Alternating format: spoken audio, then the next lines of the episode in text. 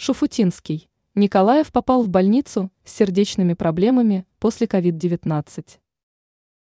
Заслуженный артист эр эф и исполнитель песен жанра шансон Михаил Шуфутинский дал интервью для издания «Звезда».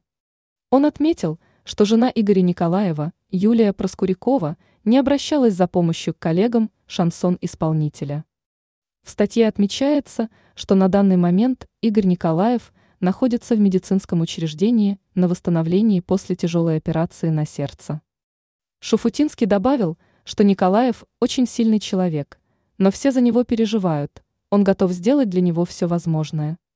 С Проскуряковой связывались адвокаты Шуфутинского и предлагали любую поддержку или помощь.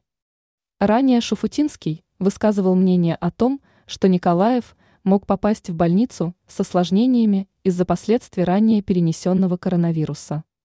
Артист считает, что если бы были какие-то осложнения, то все бы об этом знали. Скорее всего, Игорь Николаев уже очень скоро поправится.